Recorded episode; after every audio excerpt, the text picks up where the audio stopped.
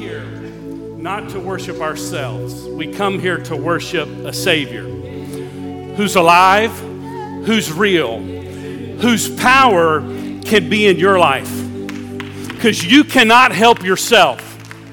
God doesn't help those that help themselves. God comes into a person by the power of Jesus Christ, and He becomes their help, and He becomes their strength and He becomes what they can't become.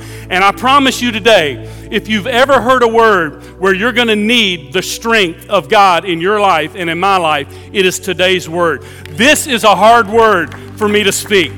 If I was not an expositor, I would take this text and I would say, let's pick up with another text today and we'll skip this one. But I'm not afraid to do this because I teach line by line, word by word, verse by verse.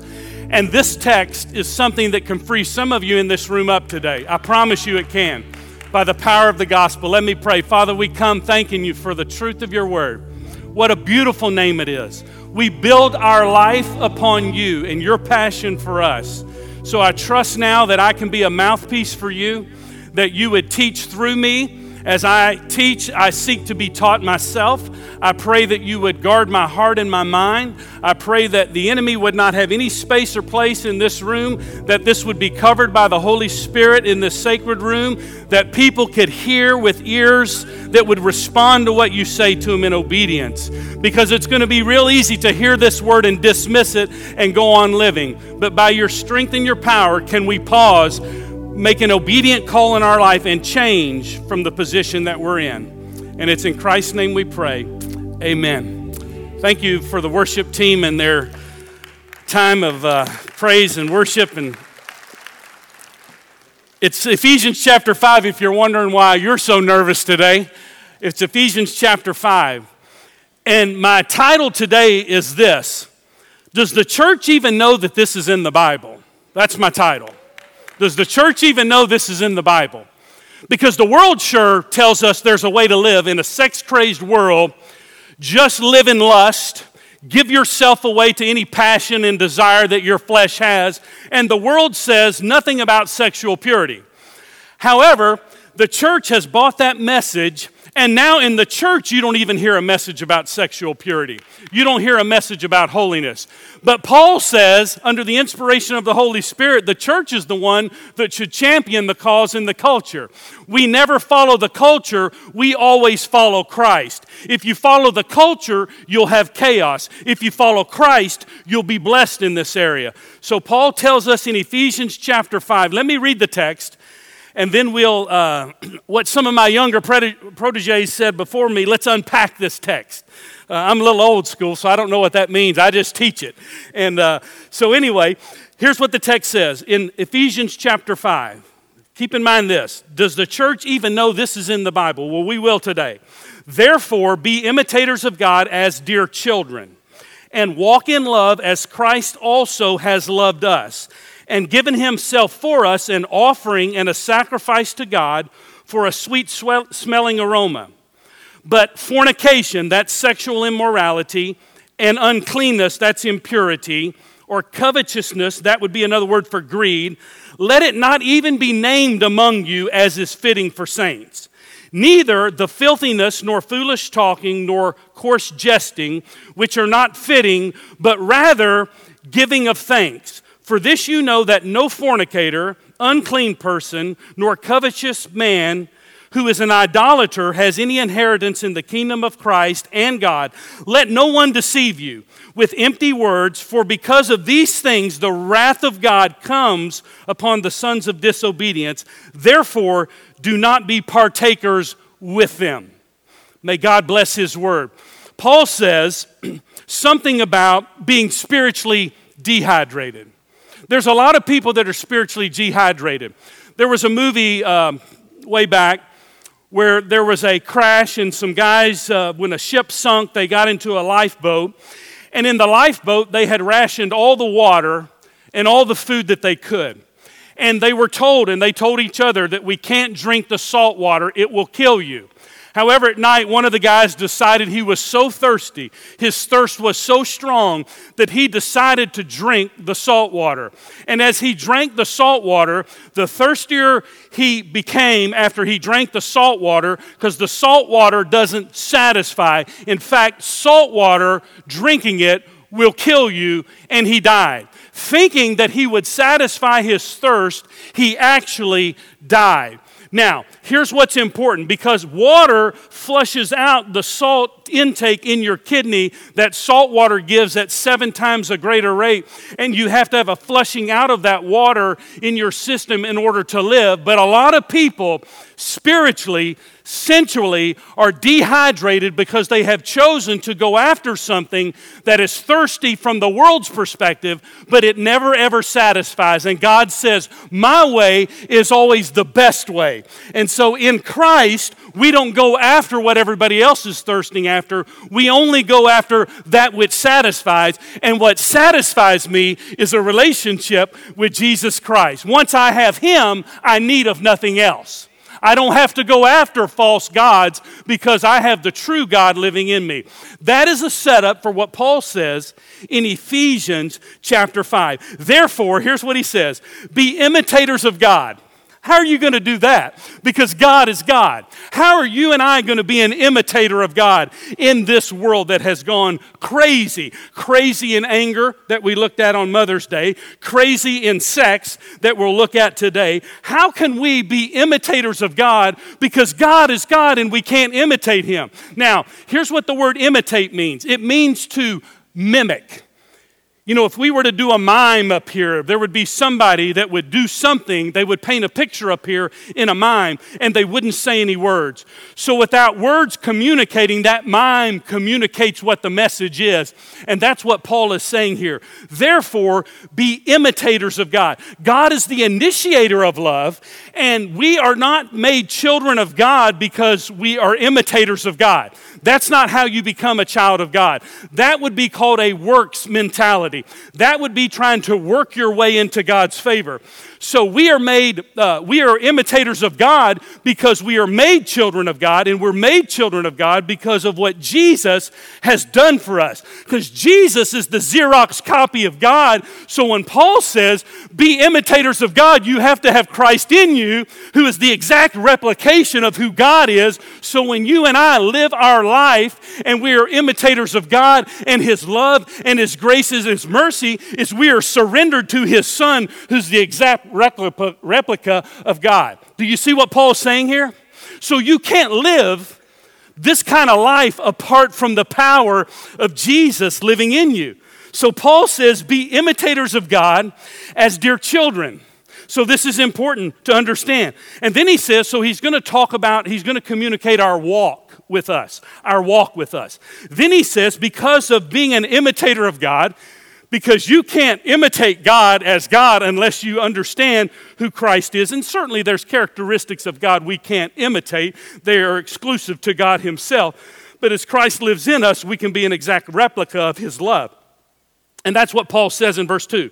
He says, And walk in love as Christ also has loved us and given himself for us as an offering and a sacrifice to God for a sweet smelling aroma. So look at the little phrase, and walk in love. That's important. So if you're going to walk in love, you got to walk in a way that's worthy of the calling that Paul has talked about in chapter 4. And so if you're going to walk in love, it's a word in the Greek, in the original language, that means to walk in line with something, to walk in time and to walk in line with something. So, if we're going to walk in time and we're going to walk in line with the love of God, we're going to have to understand what it means. I have a friend who's in the military, and uh, he wanted to get away from uh, all kind of instructions, so he decided he would leave his parents' house. He said, "I'm done with this. I'm going to go to the military." God bless him. He woke up real quick, like early, five o'clock, four o'clock.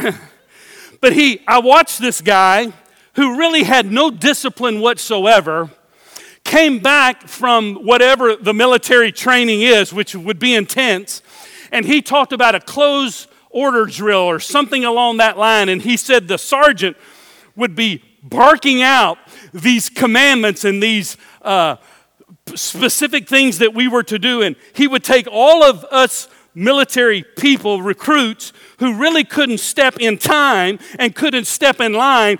And he made something of our life because we learned to line up right in front of the person that was in front of us. We would learn to get in time with them and in line with them and in line with the people that were next to us so that we couldn't be seen. We were hidden behind the person so straight in the line that nobody could see us. And that's the way it is when Paul says to walk in love.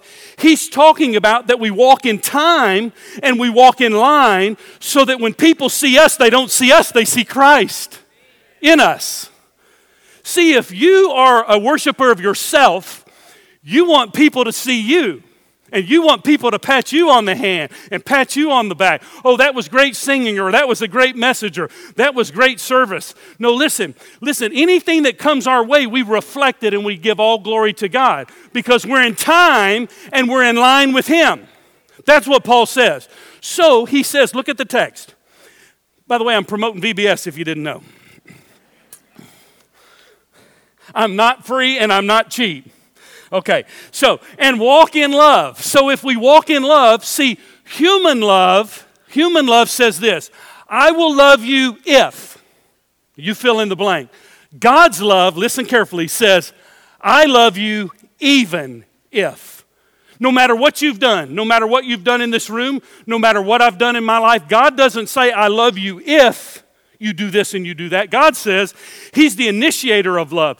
He's the one who has love that reaches out to us, regardless of our response to that love, which we can respond, but regardless, He still loves us. And human love says, I love you if. God's love says, as we walk in, it says, I love you even, no matter what. There's nothing you can do to erase my love for you. So when we walk in this love, we walk in line and in time. Another way to put this, we're living proof, say it with me, of a loving God to a watching world. That's time in line. That's what it means to walk in love. Okay? Now, notice what Paul says. He's just going right through the text. Now, to walk in love, you have to understand what real love is. Here's what he says As Christ has loved us, that's what the text says. As Christ has loved us, so Christ has loved us and he gave himself for us. Not only did Christ give himself to us in salvation, but he gave himself for us. He sacrificed his life on the cross called Calvary.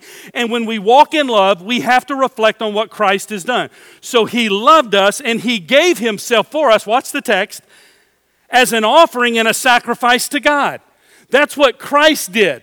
See, people say this well, Jesus they killed him. They killed him. How terrible that they crucified him and they killed him. No, that nobody killed Jesus. The Bible says nobody can take his life. Jesus said, Nobody takes my life from me. I willingly lay down my life. So he gave himself for us so that in life he can give himself to us, so that when he gives himself to us, the power of the Holy Spirit can live through us so that we now can walk in love. Because you can't walk in love and help yourself in that. You have to have a power, and I have to have a power that helps me to take the first step in love. And not only the first step, but the 5,000th step has to be in a power of His love. You try to love somebody this week that you don't love very well. And I guarantee you by 10 o'clock on Monday, you'll find out you don't have enough power. You don't. Christ has the power. So notice what the text says. So he gave himself as an offering and a sacrifice to God for a sweet smelling aroma. So, what Jesus did when he sacrificed his life and he gave himself as an offering, this is important to understand. Now, in the Old Testament, be some Old Testament talk that he would be having here about sacrifice.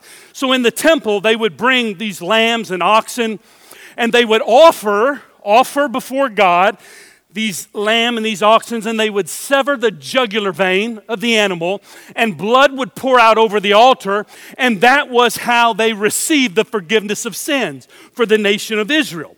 So when you understand that, that Paul is saying, like just the word picture here, like they used to sacrifice those animals on the altar, here's what Paul is saying you put yourself on the altar of sacrifice. See, Jesus sacrificed your life, his life for, for you and for me. Now, in Romans 12, he says, I beseech you, therefore, by the mercies of God, brethren, that you present yourself as a sacrifice. So we, watch this, we we don't become we we in the Old Testament they would bring the sacrifice and hand it to the priest.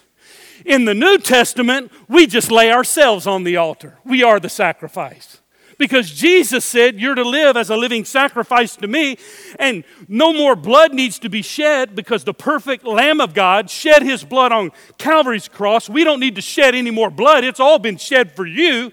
And so, without the remission of, uh, without the shedding of blood, there is no remission of sin. So we get that.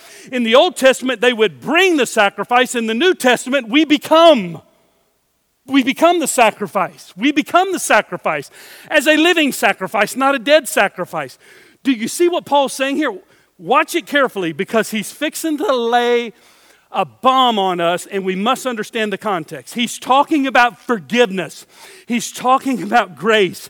He's talking about not, a not just a voluntary sacrifice, but a complete sacrifice for sin. He gave himself for us as an offering and sacrifice for a sweet smelling aroma. So in the New Testament, you are the priest. You don't have to take your sacrifice to a priest. You go straight to the great high priest who now lives in you. Jesus is the great high priest. I don't have to get in a booth and go to a priest. I've got direct access to God. I am a priest. I am the holiness of God, I'm the righteousness of God, and that's all been given to me as a gift. I am the priest, I am the temple. The temple is the body that I have. I now live my life as the temple of the Holy Spirit lives in me. I live my life in sacrifice to Him. So I am the temple. I don't come to the temple. You didn't come to the temple today. This structure, this building is not the temple. You're the temple. The temple is in you. Christ in you, the hope of glory. Brother John talked about that in his message this morning. It's Christ in you. And then not only are we the priest, not only are we the temple, but we're the sacrifice as well. And we give our lives as a worshipful sacrifice to Him. We don't go after the world's ways, we go after God's ways and His purpose. So here's what the text says that's a sweet smelling aroma. That's something that God is pleased with, what Jesus has done. And then He says, to those in Ephesus. Ephesus was a city where there was all kinds of sexual immorality. Uh, the goddess of Artemis, uh, there was all kinds of sexual immorality. There were people being sold into prostitution and slavery and all kinds of things. And Paul says, because there's something different about you, because you now understand that you're a child of God, you now understand what the cross means in your life. Then he says, and he puts a word but in there. Look at the text. But.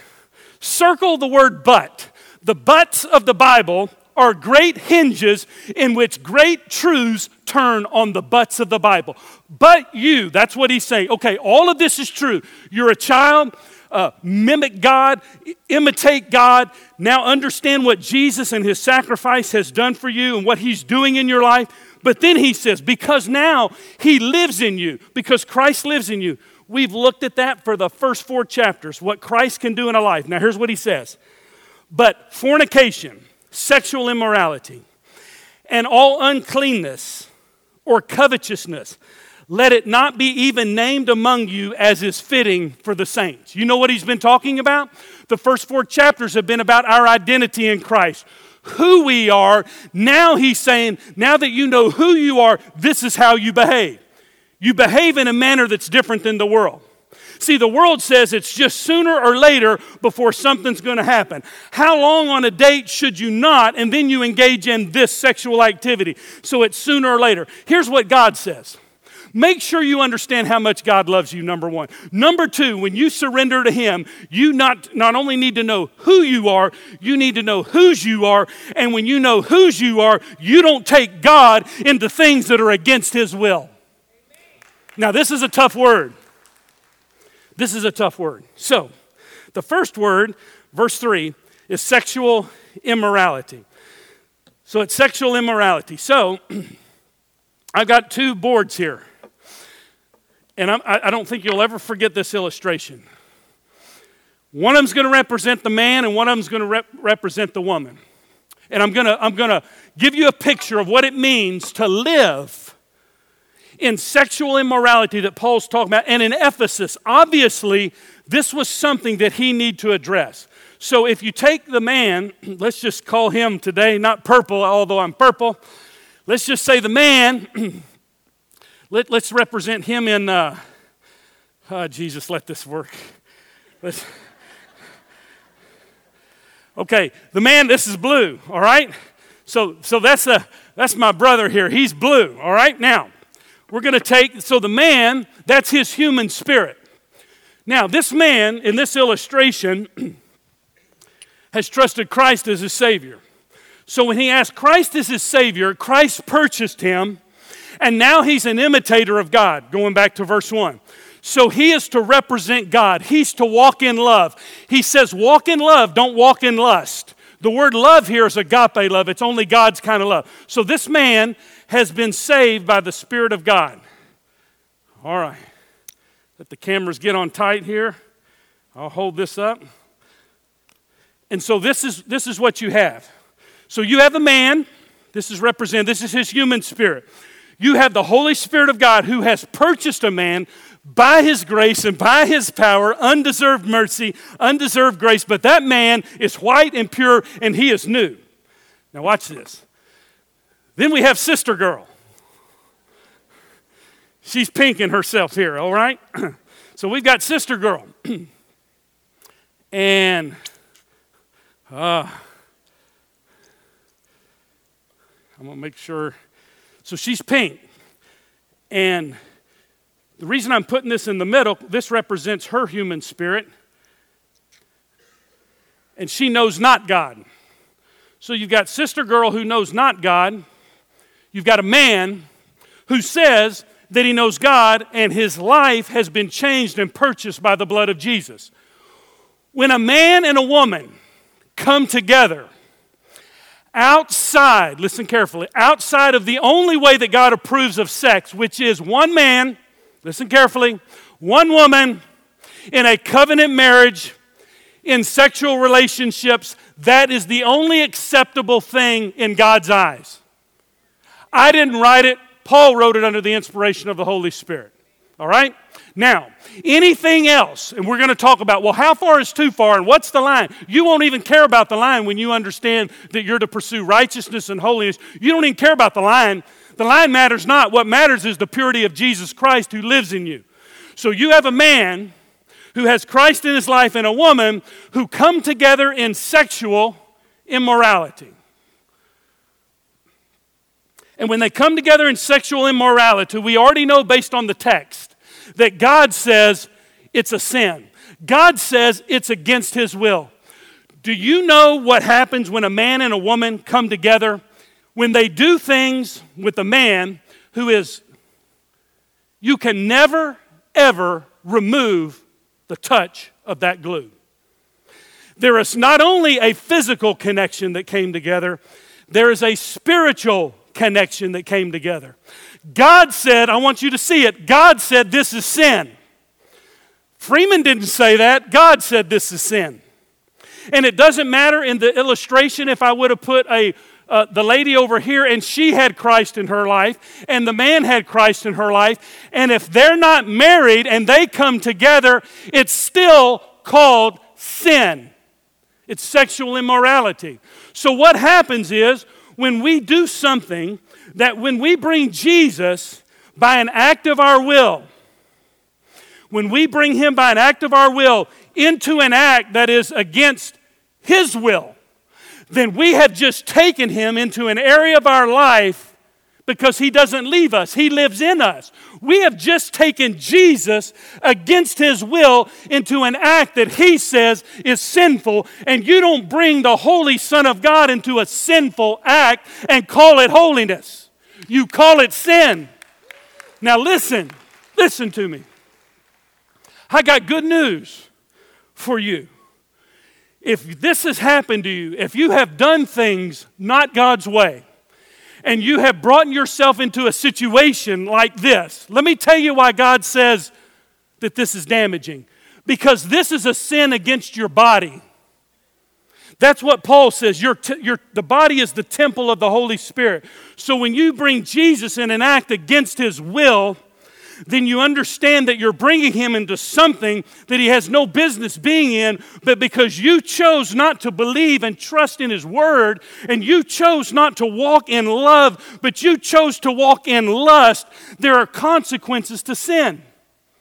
And listen, the good news is this if you have done this, and many in this room have, and I thought about this last week with those of us we were praying for mothers, and there may be some of you under the sound of my voice, you have, you have had an abortion.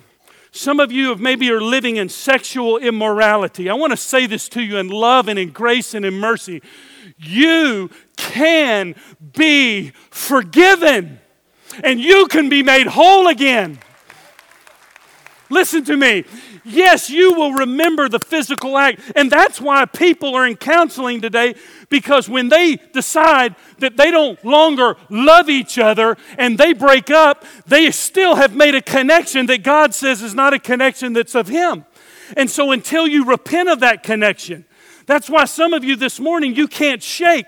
When I give this illustration, you can't shake a past boyfriend or a past girlfriend because you said, I shouldn't have done it, I shouldn't have done it, I shouldn't have done it. Listen, the only way you cannot do that is by the power and the hope of Jesus Christ in your life. And you can be free of all guilt and shame today if you'll just bow before Him and say, God, I repent, I'm sorry, and choose not to go and sin anymore.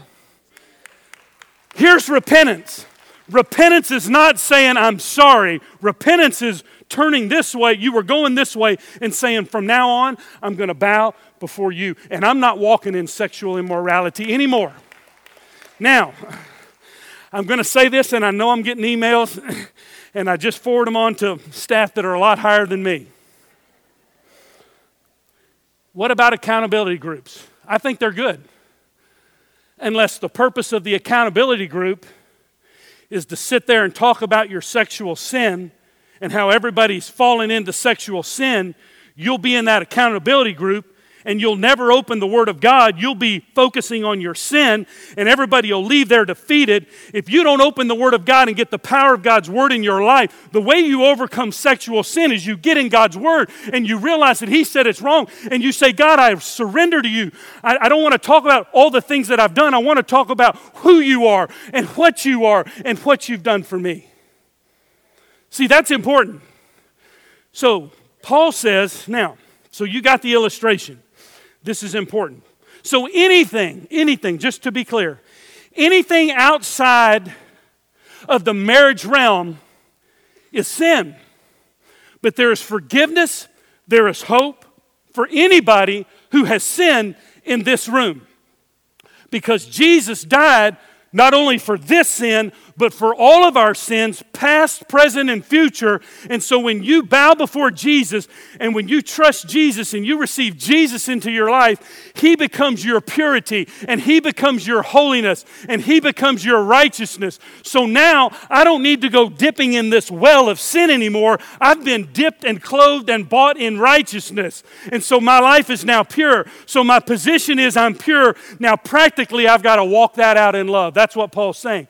Here's what he says in the text But sexual immorality and uncleanness, look at the text, and co- or covetousness, you know what covetousness is? It's greed. It's, it's having an insatiable appetite. Do you know how sexual immorality is first? And then these other two are tied impurity and greed. Because, see, you could be here today and you could covet somebody else's spouse. You could have that kind of greed. That's what the flesh wants. That's what the flesh does. Flesh is all we are apart from Christ. But when you worship God and not worship self, when greed comes up, you can cancel out greed because Christ in you says He's not greedy. He is satisfying in your life so you can trust Him. So He says, but all fornication, impurity, covetousness, greed is not even to be named among you. It's not fitting for the saints. You know what Paul is saying here? That's not who I am. That used to define me. Hey, I've made some mistakes in my life. I made some terrible mistakes in high school. I know what I did. I can still remember what I did. But Jesus said, you know what? I choose not to bring your sins up against you, Freeman. So why am I choosing to think about the sins that I did that have already been covered by Him? Now, this is important to understand. Never in the Bible are we to forgive ourselves for our sin. Jesus is the only one that has the power to forgive us. You can't forgive yourself, you're not that strong. You don't have that much power. You just say, God, I'm sorry. I've broken your heart. I've messed up, but my life still has purpose. My life still has focus because your grace not only covered me in salvation, it covered me with this sin, and it will continue to cover me till the day that I die. And so, by the grace of God, I will move forward. I won't live in my past. I will get past my past because I'm focusing on who you are. That's what Paul's saying here in this text. It's not fitting for me. It's not fitting for you. It's not who we are and it's not whose we are, so we don't have to live this way. We don't live like the world, we live differently than the world. This is important. Now, here's what he says. Now, you want to know how to overcome this sin? Okay, here, here's what Paul says. He tells us. He said, I'm glad you asked. Verse 4 which are not fitting, but rather giving thanks. Are you kidding me? I thought I'm supposed to put an internet filter on my computer. You can do that. That's a good thing. I thought I'm supposed to get into an, uh, an accountability group so we can all talk about how we're all falling and how we're all in sin. No, that, and that's good. An accountability group is good. But let me tell you something about an accountability group. You are accountable to God, not the person next to you. You're going to, it's God that you're accountable to. And sometimes we get in our groups and we think we're accountable to each other. I will not answer for you and you will not answer for me, but I will answer to Him. I am accountable to Him. And so that's important. So Paul doesn't say, if you want to overcome this sin, put an internet filter on your computer, and that's a good thing. Uh, get in an accountability group. It can be a good thing when it's focused on the Word. Paul says, give thanks. That's what he says. Give thanks? Come on, Paul, give me something more because this sin is killing me. No, when you and I focus on thankfulness, when we have a heart of gratitude, when we are so thankful that Jesus saved us, took us from deadness into life, when that heart of gratitude overwhelms us, then that's what overcomes this sin and every other sin in our life is that we used to be this way, but now we're a different way. And the only thing that we can do is thank God for His power and for His grace and for His mercy. Do you see what Paul's saying here? He says, Why don't you go back in chapter 1 and thank God that you've been adopted into the family? Why don't you thank God that you've been predestined? That's a whole nother sermon there, isn't it? I already covered that, by the way, for those of you in chapter 1. Uh, for, and then he talked about you're sealed with the Holy Spirit of God.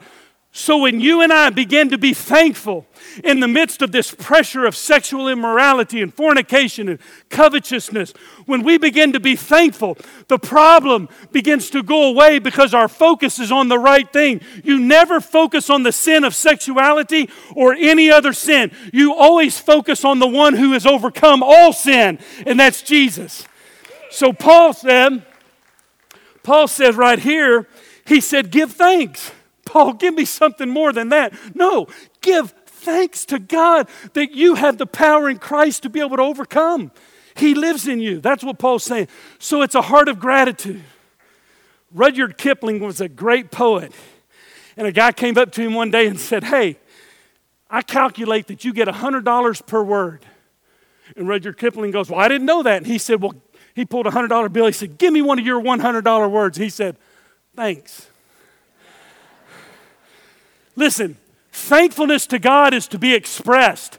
Thankfulness to God that Paul said is to be expansive. It's to expand in this area of our life. So thankfulness to God is in every area of our life. So we overcome by the blood of the Lamb, and we are thankful that God saved us. We're thankful He adopted us. We're thankful that we're no longer in sin, but we've been relocated in a relationship with Jesus.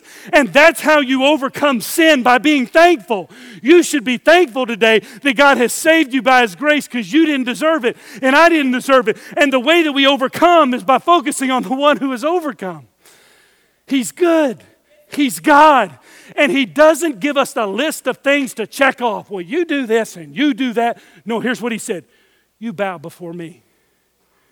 You get on your knees and you confess your sin and you confess me as Savior, and I'll take care of the rest. And then you get in God's Word. You get in God's Word. I'm to tell I'm telling you this.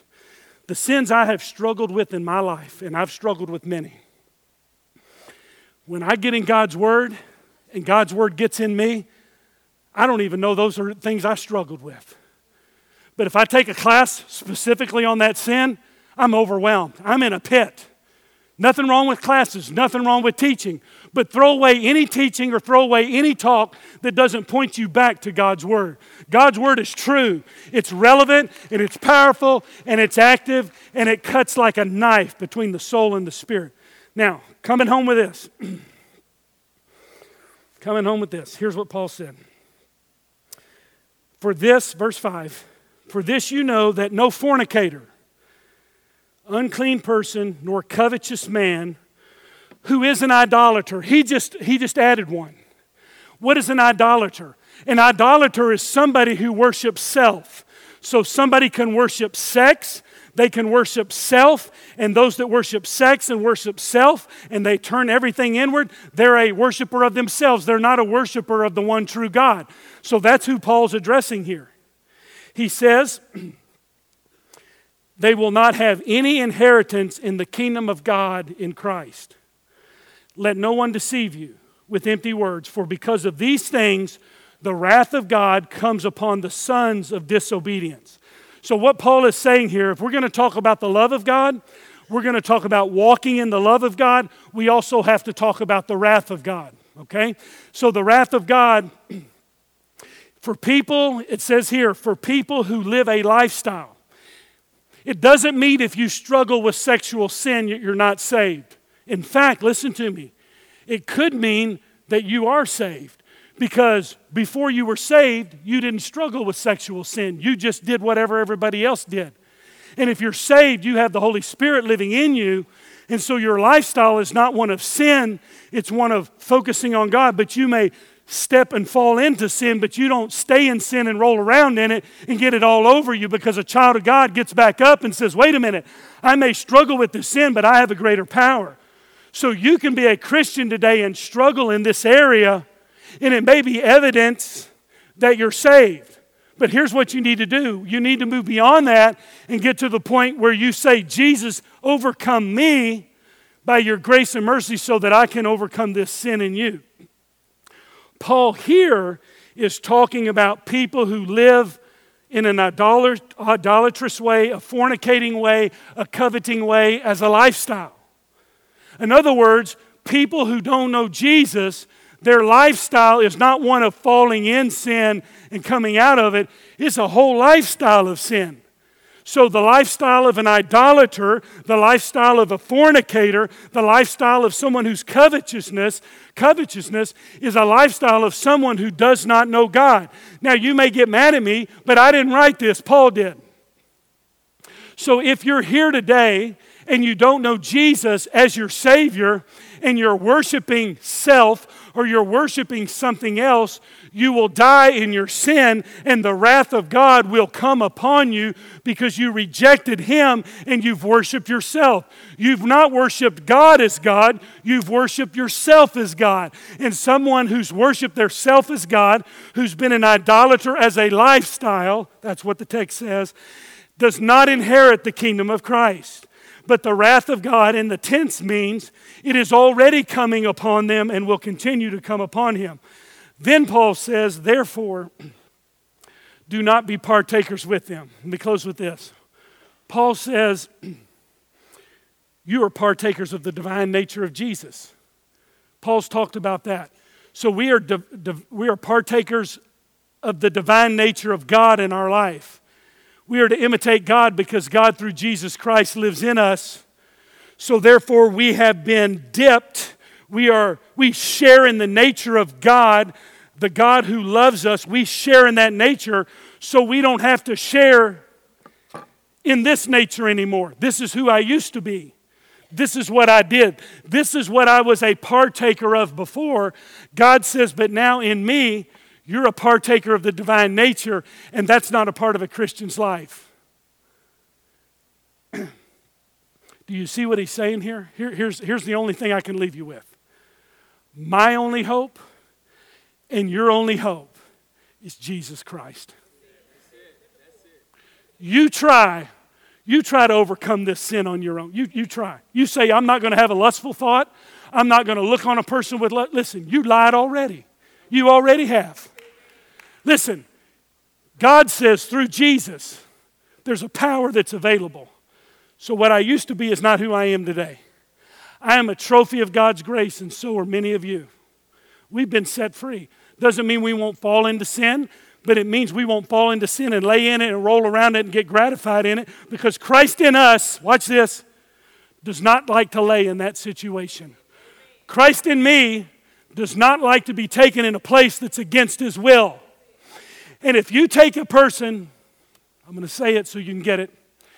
If a person is forced upon against their will sexually, we call it rape. That's what we call it.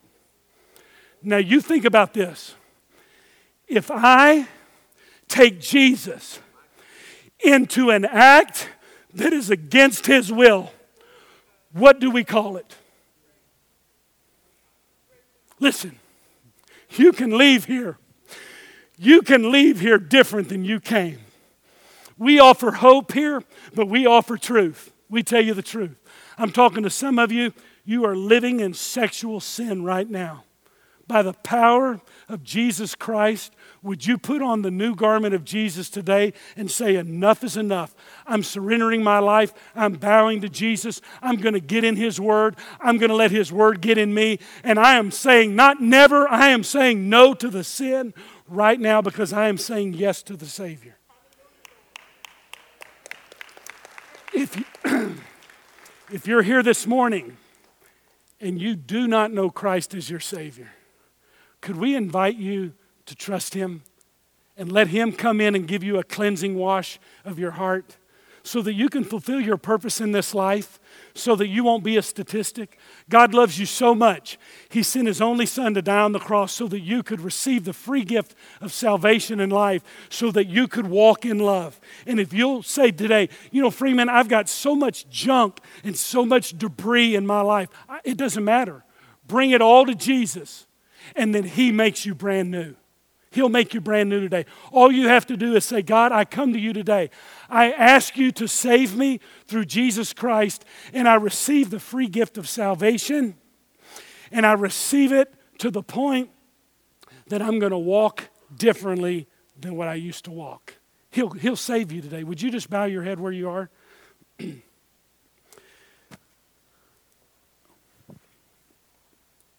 if you just give me just a moment to. If you're here and you know you don't have any power in your life to stop doing this sin, you have no power to walk in love, we want to introduce you to the one who has all power. Just say, Jesus, save me, right where you sit. Those of you that are listening by television, say, God, save me. By your son Jesus, I trust in the finished work of Jesus on the cross. I repent of my sin. I turn from my ways. I'm tired of worshiping myself. I want to turn and worship you. If you would pray that prayer, you can have new life today. You can receive Jesus right where you are, and He will make you brand new. You can walk out of here, and the whole thing that's on your shoulders can be lifted. All that weight, all that pain, all those memories, all that sin, you can walk out of here clean today. Now, for those of you that have already trusted Christ as your Savior, you know who you are. Just call sin what it is it's sin, it's missing the mark. And just repent and confess to Jesus your inability to stop doing this particular sin. And God says, when I get somebody who's willing to trust me, I'll give them the power to overcome. Would you just yield to Him in this moment? Father, we come in this moment of just reflection and heart. We thank you for saving us. We thank you for this message of truth. I pray that you would just miraculously touch people in this room by the power of your grace. Only you can do what needs to be done. Only you can take away the guilt. Only you can take away the shame. Only you can give somebody a new start. And I pray there would be many today that say, I want to start over the right way with Jesus in my heart. And it's in Christ's name we pray. Amen.